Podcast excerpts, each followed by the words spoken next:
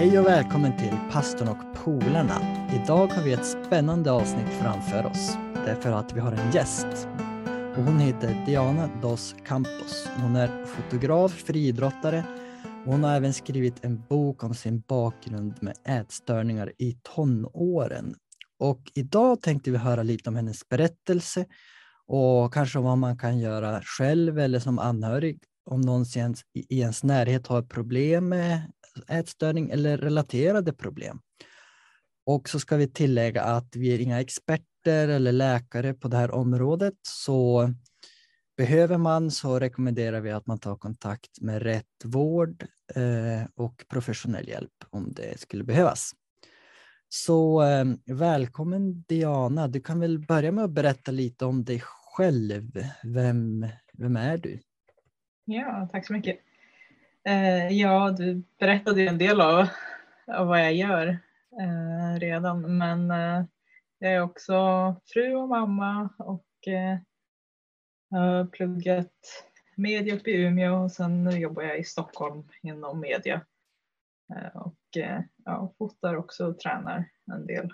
Och som sagt, vi går rakt in på det här ämnet. Då. Du har ju sedan flera år tillbaka, nu vet inte jag hur länge exakt, men du har ju berättat och kommit, om din bakgrund med ätstörningar och sen har du även skrivit en liten bok om det. Så jag menar, kan du bara dra lite kort om bakgrunden och hela alltet, om man säger så? Jag blev ju sjuk då 2010 och sen så gick jag i behandling i 3 år och jag skrev väldigt mycket under den här tiden. Och det var jag hade några personer som jag pratade en del med också och jag vet att de nämnde flera gånger att jag borde skriva en bok av det här eller göra någonting med det liksom. Men jag tänkte väl inte så mycket mer på det utan... Men flera år senare så funderade jag ändå på det här och det kom väl tillbaka egentligen när jag hade en annan kompis som skrev en bok om sina erfarenheter med samma sjukdom. Och då började jag väl skriva lite och sen så flöt det på. Så efter ett par år så hade jag väl en färdig bok, eller ett manus då, till boken. Och då har du aldrig skrivit någon bok eller någonting i den stilen tidigare? Nej, precis. Det här är första. Ja, men det är ju intressant. Jag har läst den där boken och det är ju... Du berättar ju väldigt intressant sådär och så. Men...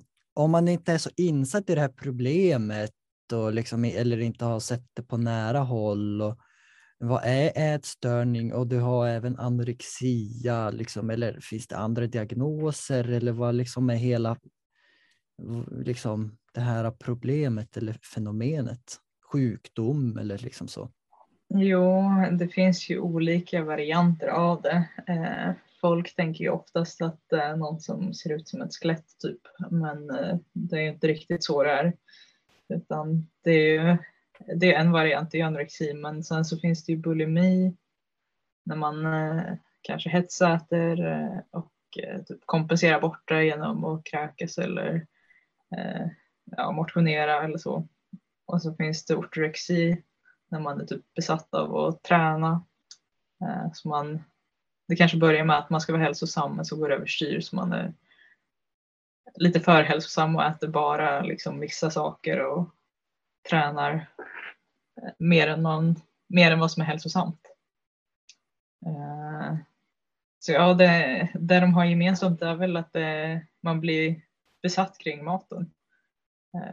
Det är den som är problematisk och man vill egentligen ha kontroll. Och det är väl kanske där man tänker att man har i början men efter ett tag så är det just den som man tappar. Så när det går överstyr så förlorar man kontrollen. Får man fråga hur det började för dig? Ja, jag var på träningsläger faktiskt i Spanien med friidrottsgruppen. Och bara typ någon vecka innan så fick jag lite problem med foten och hade ont i den. Så hela träningslägret var typ ett rehabläger för min del. Och sen efteråt så skulle vi med kyrkan åka till Lettland och typ dela ut så här kläder och leksaker till barnhem och grejer. Och där blev vi bjudna på mycket fika och sådär. Efter ett tag började jag tycka att det var lite jobbigt att det var så mycket fika. Och sen när vi kom hem så kände jag att jag var tvungen att typ kompensera bort det. Och jag tror tankarna hade nog funnits där tidigare, men jag hade inte vågat göra någonting med det just för att jag tränade friidrott. Och jag ville ju inte att det skulle gå dåligt. Men nu när jag också hade problem med foten kunde jag inte springa. Och då kändes det som att då spelar det ändå ingen roll. Så då, ja, det var då det började. Minns du, eller liksom så, hur gick det till när du liksom fick en diagnos? För det är ju en diagnos så. Gick du med det länge eller liksom? Det här var ju då på våren. Typ april, maj någon gång 2010. Och ja, mamma fick väl reda på det. Ja, i början av sommaren, typ i juni tror jag. Och det var precis innan hon och pappa skulle bort på en 2 veckors semester. Så det blev hon lite orolig för. Men sen, ja, när hon kom hem så märkte hon ju att jag hade gått ner en del medan hon var borta. Och hon sökte direkt liksom någon... kollade vad som fanns och få hjälp i Örebro där vi bodde då. Så i augusti fick jag komma dit och träffa en psykolog och en sjuksköterska som ställde diagnosen. Så då gick det på ett par månader mer eller mindre? Ja 3-4 månader kanske. Ja okej. Okay. Men... sen gick det, jag vet inte hur lång tid du liksom gick med det här. Tills jag blev frisk eller vad tänker du? Tills du blev frisk eller om vi säger tills det att du berättar liksom offentligt. Ja, jag minns knappt själv när jag berättar offentligt. För jag vet att det var någonting som jag skämdes över väldigt mycket. Och extra mycket eftersom jag är kristen och så. Då kändes det som att är man kristen då ska man må bra. Så. Men jag minns faktiskt inte när jag berättade offentligt. Jag tror jag minns att jag läste någonting på Facebook någon gång. Ja, du hade skrivit någonting där, men du kanske hade... Ja, det kanske var i så fall när jag var friskförklarad då. Ja, att jag skrev det då. Det måste det säkert ha varit. Ja, då är det 3 år senare i så fall. Mm. Men du sa lite om det här med kyrkan. Om vi tar det då. Alltså, du är som uppvuxen i kyrkan, eller vad man ska säga, gå till kyrkan och allting sånt där. Men hur upplevde du där med stöd eller inte? Och kände du att din tro på Gud hjälpte eller inte? Eller liksom den andliga aspekten också i det här? Ja, jag hade ju som sagt, jag hade några som jag pratade med som har varit ett stort stöd genom hela processen. Sen när det kommer till min tro så just där och då så hade jag nog inte så mycket energi att bry mig, om man ska säga. Alltså jag trodde fortfarande, men jag gjorde inte så mycket av det. Så jag gick till kyrkan och sådär, men det var ungefär det. Så man kan väl säga att den låg lite på is just då under en period. Minns du om du fick någon slags typ stöd eller kanske motsatt direkta reaktion eller så från kyrkan? För jag menar, din familj gick ju också i kyrkan och så. Det var inte så många som visste om det just där och då.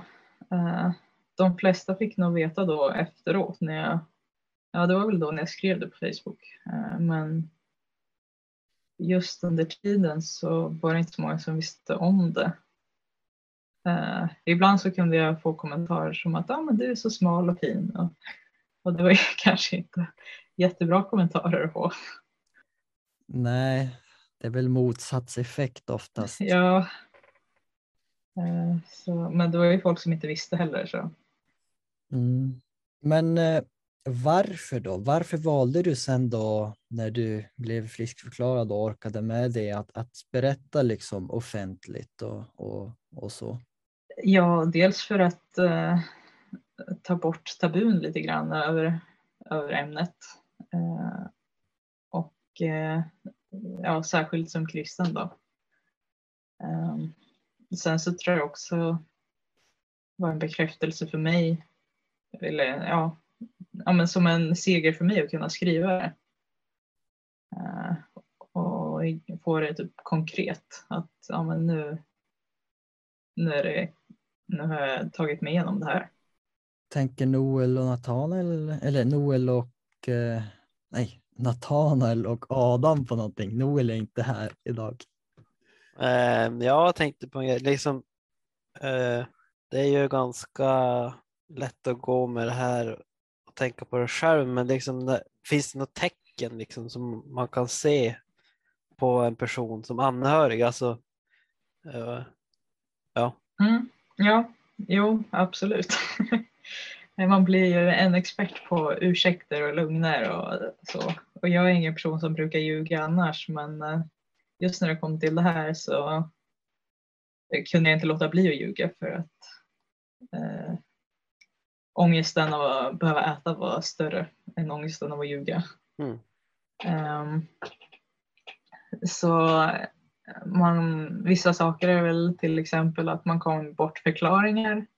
Att man redan har ätit, man ska äta senare, man har ätit hos en kompis. Om man kanske inte vill äta tillsammans med andra. Det kan ju vara en varningsflagga. Man kan också märka om personen går in på toaletten efter varje måltid. För att göra av med det man har ätit. Det är väl några saker. Jag kommer inte på någonting mer just nu, men om det börjar komma mycket bortförklaringar och sånt så ska man nog vara lite extra vaksam, tänker jag. Upplevde du då att typ din mamma eller så var lite på hugget och upptäckte det där, eller? Jo, man kändes ju lite barnvaktad. Så man kände sig övervakad typ hela tiden. Och därför var man tvungen att bli lite listig också för att komma undan. För hon kom ju på knippen efter ett tag. Så man fick ju hitta nya sätt. Man kan ju också kolla soptunnorna också. Om personen slänger maten där. Så men mamma hon höll koll. Men då kommer man ju till det här med att ska man som liksom, om vi tar det här med anhöriga och så där, ska man liksom, eller i ditt fall eller generellt, eller om det går att säga generellt, alltså konfrontera det här eller hur ska man liksom låt oss säga att man upptäcker någon i sin närhet som beter sig lite sådär, och hur ska man ta tag i det som anhörig på bästa sätt? Ja, det är det här som är lite svårt för när man är sjuk så vill man vill ju behålla det för sig själv. Man vill inte att någon annan ska lägga sig i och komma och förstöra det man håller på med. Men jag tänker att man börjar med att som anhörig och bara observera och se, upptäcka mönster. Och sen när man har gjort det och ser liksom vad den här personen håller på med, så får man väl säga att ja, men, jag ser att det inte mår så bra och jag ser att du gör det här och det här. Och, finns det någonting jag kan göra? Hur ska vi ta tag i det här?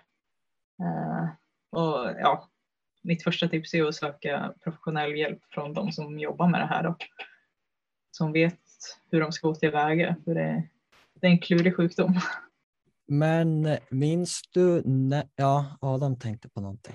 Minns det, ibland i alla fall jag känner, man är lite rädd för att säga eller göra saker för att om man är rädd att det ska förvärra. Finns det saker som man kanske borde undvika som kan göra mer skada? Ja, alltså man ska ju kanske inte kommentera utseendet så mycket. Särskilt vet jag att det kan vara jobbigt om personen är på väg att bli bättre och går upp i vikt. Att folk säger att ja, men du ser så frisk och pigg ut nu, och för den som är sjuk så hör den att ja, vad tjock du har blivit nu. Så utseendet den kan man undvika och kommentera på överhuvudtaget, tycker jag. Vad var det mer jag tänkte på? Ja, nu glömde jag. Jo, jag tänkte också på att jag minns när man hade vissa bättre dagar och tänkte att ja, men idag ska jag utmana mig själv och äta någonting något som är förbjudet i ens eget huvud. Men att det kändes väldigt jobbigt om man var runt andra människor, för det kändes som att folk observerade allt man stoppade i munnen. Och jag tänker att som anhörig och inte göra liksom en stor grej av det om man ser att personen kanske äter en bulle eller vad det nu kan vara, utan inte reagera alls, för det är bara jobbigt. Men jag undrar sen när och men kanske hur också började du sen att bli bättre och så småningom friskförklarad? Liksom, vad var processen där och tillbaka? Ja, jag gick ju då på ätstörningsenheten i Örebro hos en psykolog och en sjuksköterska först. Jag tror jag gick hos dem i 1 år ungefär, men sen så kände vi att det inte funkade så bra, så då bytte jag till en annan psykolog och en sjukgymnast som jag träffade. Och de trivdes jag mycket bättre med. Så jag gick ju dit ungefär varje vecka. Och så gick jag lite de hade ju olika grupper där också. Man kunde komma dit och äta lunch till exempel. Då hade de en måltidsgrupp där man åt tillsammans. Och lite sådana saker. Och ja, det var väl ungefär 1 steg fram och 2 tillbaka kändes det som. Men till slut så blir man väl också rätt less på att vara sjuk. Det tar ju enormt mycket tid och energi som går åt att vara så besatt av allting. Så ja, till slut så kände jag väl att jag kommer inte kunna vara sjuk hela livet. Förr eller senare måste jag ju bli frisk. Så varför vänta? Men ja, sen var det väl vissa dagar när man inte orkade heller. Även fast man hade tänkt så dagen innan. Så nästa dag så kunde det skifta ändå. Men jag tror att det som hjälpte mig att ta liksom de sista stegen för att verkligen bli frisk, det var nog att jag skulle åka till USA. Så jag skulle åka dit på bibelskola då. Och där så vill jag ju verkligen inte gå runt och ha ångest kring maten, utan där vill jag ju kunna ha kul och njuta av tiden där. Så det var väl en morot också som hjälpte mig. Och också träningen, att jag ville kunna träna som jag brukade göra innan. Jag pratar lite om det här, vad man som anhörig kan göra och inte göra. Du nämnde lite om det, men om vi börjar dra ihop säcken lite på här samtalet.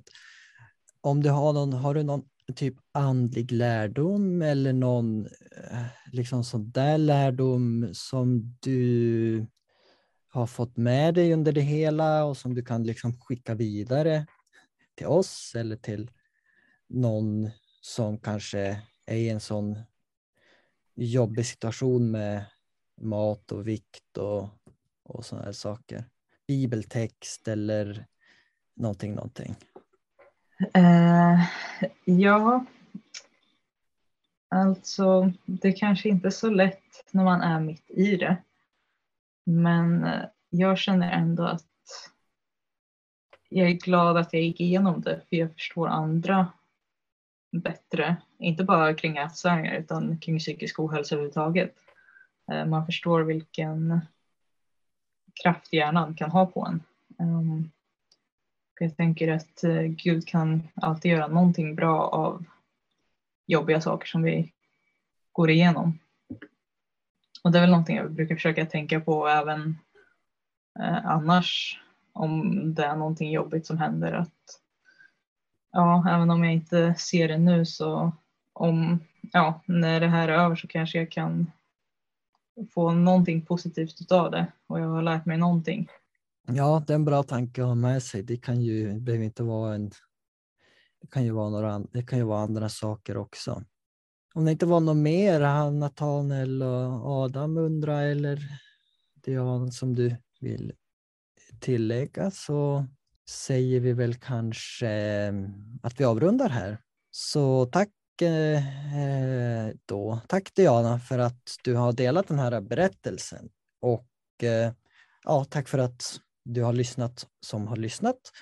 Du får gärna dela det här avsnittet på sociala medier och till kompisar. Och sen hörs vi igen nästa vecka. Och vi lägger ut även en länk till där man kan köpa Dianas bok i YouTube-videon i beskrivningen där. Så kan man få höra ännu mer om det.